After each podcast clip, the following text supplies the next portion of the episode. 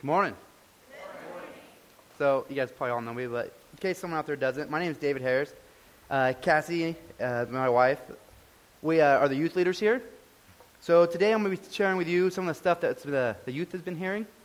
And uh, before I get started telling you about what the youth has been hearing and learning, I just want to say thank you again for everybody that provides food. It's, uh, it really is a blessing. It's, so we're able to feed these kids both physically and spiritually, and that's a lot because of you guys. So it's thank you again. All right, let's pray. Father God, I thank you for today. Lord, I thank you, Lord, just for the boldness I've seen in my Kate, Lord, just up there dancing in front of you.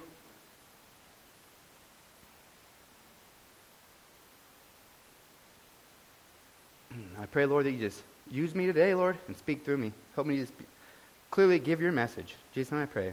Amen. All right, so passion. As I say that word, you guys probably all think of something. It may be the passion of the Christ. It may be your spouse. It may be your job. But we're passionate people. People are all passionate. So, passion is kind of like it, it, it's what drives you. It's what you can't keep in. It's what you can't stop talking about, can't stop thinking about. So, for me, my passions my family, my kids, like I said, I was talking about Miley Kate. She's breaking my heart up there. She's dancing to the Lord. I love it. So my family is one of my passions. Guns. I like guns. Eh, pretty much anything gun related, I could talk about guns all day long. So that's one of my passions. Uh, also, the grace of God. And then just sharing that good news, sharing the gospel. So, what are you passionate about? Is sharing the gospel your greatest passion? I know for me, it's way easier for me to talk about guns with the people I'm around than it is to start talking about, about the gospel. And what I'm going to do today is I'm going to uh, share a couple methods that has helped me build a, to bring up those, those gospel messages, bring up that spiritual conversations. And it's uh, a lot of this material I'm going to use is actually from Dare to Share Ministries. So I'm not the inventor of this. I don't want the credit. It's me. But uh, Greg Stier from Dare to Share Ministries got a lot of good stuff. That's what we've been going over with the youth. And one of these methods is called the cause circle. And the cause circle, it's, it's about prayer, care, and share. So you're going to have a hundred times more influence on your friends than a stranger is. You're going to be able to to just reach out to them way better than any of us are going to. And what this tool does is it's a way to be, it's a simple way to be more intentional about sharing Jesus' message. It's built around three simple priorities, the same priorities that Jesus lived out in his earthly ministries. And like I, it's prayer, care, and share. And here's how it works. It all starts with prayer. So Jesus often took time to be alone with his Father in prayer. See, he knew how important it was to talk to God about people before he talked to people about God.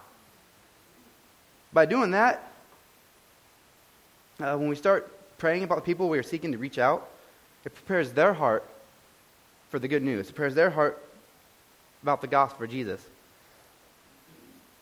So, care. Jesus often modeled how important it is to care about people's needs. Jesus often healed the sick, he fed the hungry, he helped the hurting, he cared for the whole person. He wasn't just concerned about their spiritual needs, but in the same way, we must love those around us. we do this by listening to them and caring for them. They're not our projects, they're people. We got to remember that. We don't go ahead and reach people because we want to see how many people we can get saved, because we can't save anybody. So they're not projects, they're people. And then share. After prayer and care, we must lovingly share the gospel message. We've got to do that clearly and confidently. Sometimes it's harder to be confident and clearly, especially when you're talking in front of a bunch of people. But we must do it with confidence. They know it's real. When we invite someone to put their, their faith in Christ, we're inviting them to make the biggest and best decisions of their life. You know, a restored relationship with, with God, I mean, that's the greatest news on this planet. So, don't be afraid to ask them put their faith in Jesus. And if they say no, or not now, or I'm not sure, that's okay. You just go back to continue with the, the prayer, care, and share process. So if they say yes, that's when we want to celebrate. Now that's good news. And it, we want to get them plugged into a church, somewhere they can grow.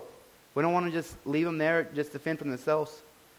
Uh, we want them to grow deeper in their faith. We want to challenge them to begin their own cause circle where they're off praying for somebody, caring for somebody, and sharing with them, with their own friends. So a lot of people don't have a hard time with the prayer and care part. We can do that. We can pray for somebody. We can care about somebody. We can pour our lives into them. For some reason, a lot of us, we have a hard time with the share. And I don't know if it's because we feel that we don't know enough, or maybe they're going to ask a question we don't know. Maybe we don't even know how to, how to bring up spiritual conversations. Well, that's okay, because I got another three step process for you guys. and that's ask, admit, and admire, also from Dare to Share. So the way it works is you ask a lot of questions. You get to know somebody. Jesus asked a lot of questions when he was here. One thing, one topic that everybody knows pretty well is themselves. So if you ask, ask them questions about themselves, you just keep asking questions and you listen to them. And then as you're asking those questions, try and turn the subject towards a spiritual subject. Kind of like, it could be as easy as saying, hey, do you go to church anywhere? Or do you have a religious background? You know, whatever it is. But as you're asking these questions, listen to them and find something you could admire about them. So, for example, if it was, say, um, you ask those questions and they tell you they're a Mormon. Well, instead of just starting an argument, admire, say, hey, you know, I'm really, I'm really uh, happy to see you guys are focused on the family. Or, you know, I, you can tell them, you know, I really admire the way you guys have missionaries out there hard at work. Because if you start arguments, that just puts up walls. But if you start complimenting them, that tears down the walls. It, it opens up that communication so you can talk the people. So, and then finally, after you ask and you admire, you admit. You admit that the reason you're a Christian is that you're so messed up that you needed someone to save you. And that someone is Jesus Christ. And then right then and there, you can tell them your testimony. You can tell them your story. And as soon as you get done telling your story, you can tell them the gospel. And I have a little acrostic. It's kind of a, it's what the gospel is. It's, little, it's the, the core of it, like, say, the meat and potatoes. Um, it's not a script. It's not exactly what you should say, but it's the basics you need to know about the gospel. So it's God, our sins, paying everyone life. The gospel.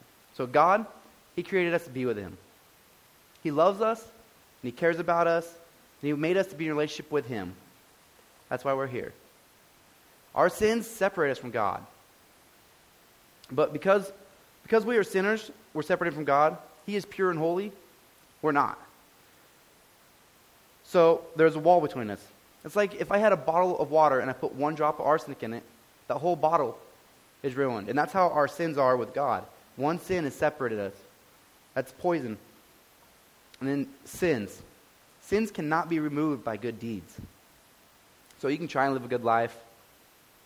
You can, you can go to church. I don't know if you guys know this. Going to church doesn't save you. You can go to church. You can just try and do, reach out, go door to door, whatever it is. Doing good deeds does not save you. It's like putting chocolate on a turd. It may look nice on the outside, but the inside's still just poop. So, Isaiah 64 6 says, Even our good deeds look like filthy rags. Even our good deeds look like filthy rags. But there's good news still. Paying the price for sin, Jesus died and rose again. Jesus died in our place for our sins. He took the wrath of God for our sins instead of us on the cross. When he said it is finished, he meant he paid the price and he paid it in full. Everyone who trusts in him alone has eternal life. It's not by trying or trusting. It's not a matter of good deeds. It's what Jesus has done on the cross. So if you trust in him, you receive everlasting life. It's faith alone and Christ alone. It's nothing we can do except trust in Jesus. Jesus said in John 6:47, "Truly, truly I say to you, he who believes has everlasting life." Life with Jesus starts now and lasts forever. So you enter into this personal relationship, personal, permanent relationship with God. Jesus said in John 17, 3, This is eternal life, they may know you, the only true God, and Jesus Christ, whom you have sent. So, as you walk through this gospel acrostic with them, just this core, if you don't know how to share it, it's just a simple uh, way to make sure you get the core of it. As you walk through that, then there's two questions to ask them at the end of that. And does that make sense? And is there anything holding back right now from putting your faith in Jesus? So, kind of to sum up the ask, admire, and admit. So you take them through the gospel, and that's God, our sins, paying everyone life. The two closing questions Does that make sense? Is there anything holding back right now from putting your faith in Jesus? So, I'm going really fast.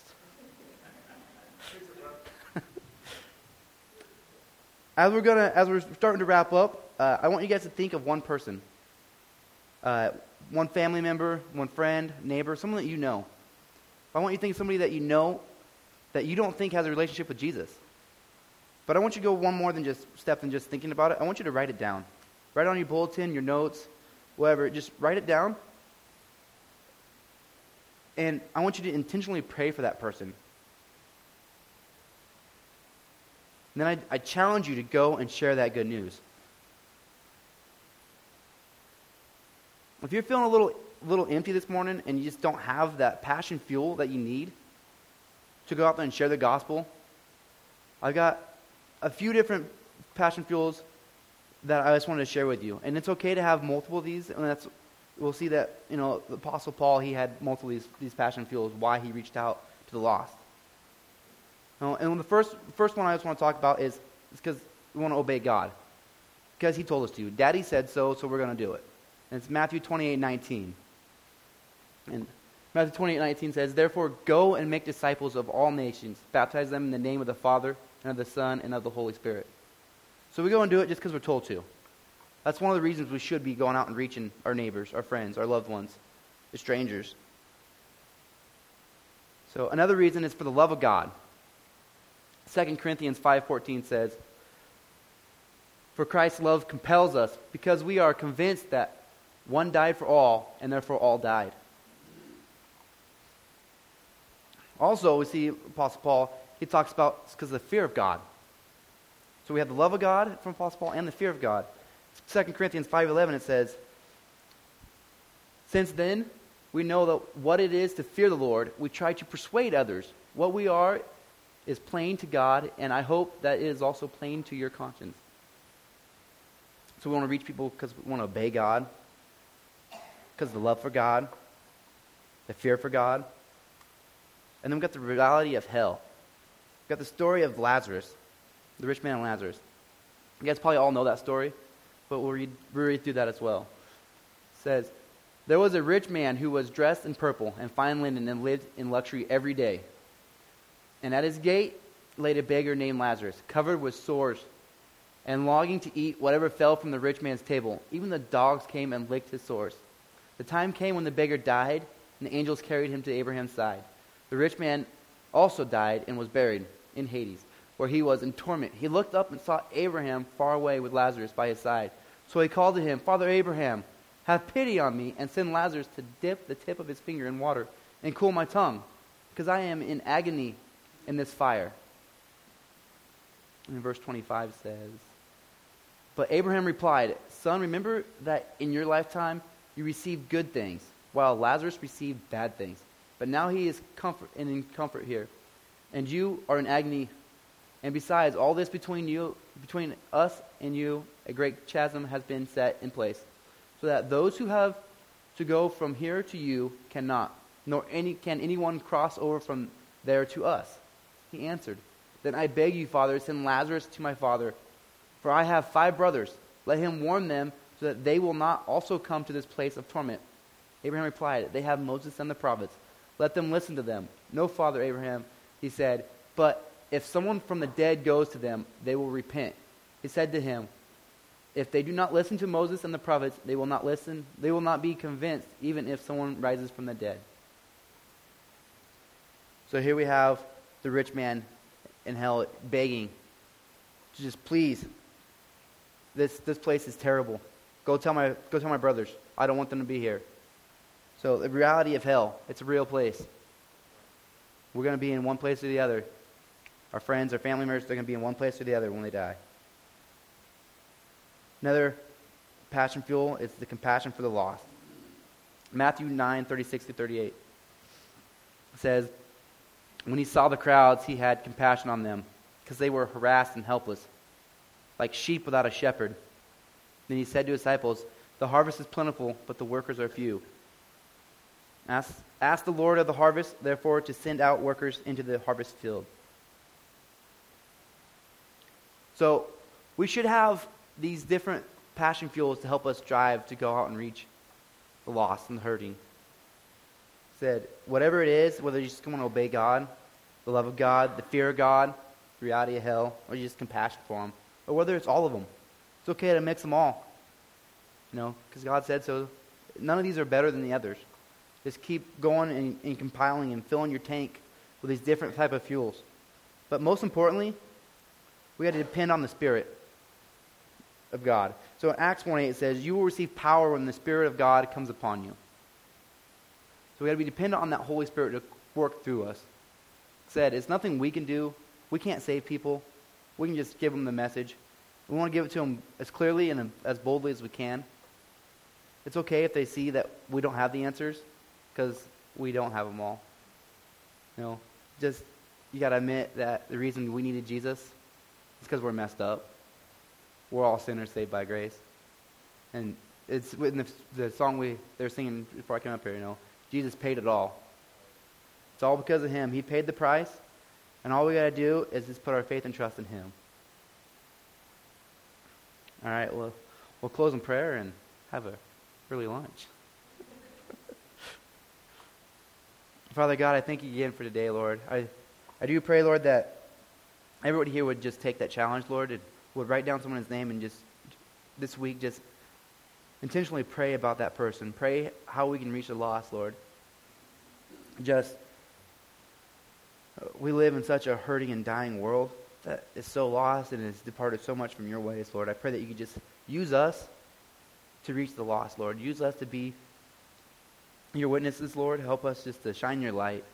Lord, I pray that you just not just let us uh, go one day this week without thinking about that one person that you put on our, each one of our minds today here in church, Lord. That we could just be consumed by them, and Lord, and just want to pray for them and just want to reach out, Lord, because we love you, Lord, and we don't want to see anybody go to hell, Lord, just like you don't desire that. I pray, Lord, that you would uh, continue to, to bless our church here, Lord. Just uh, thank you so much for the youth group that we've been having, Lord. I pray you just just keep uh, bringing them in, Lord, so they could hear this good news as well. Thank you again for the hearts of the, the people in our church, Lord, wanting to feed them, Lord. And thank you for that.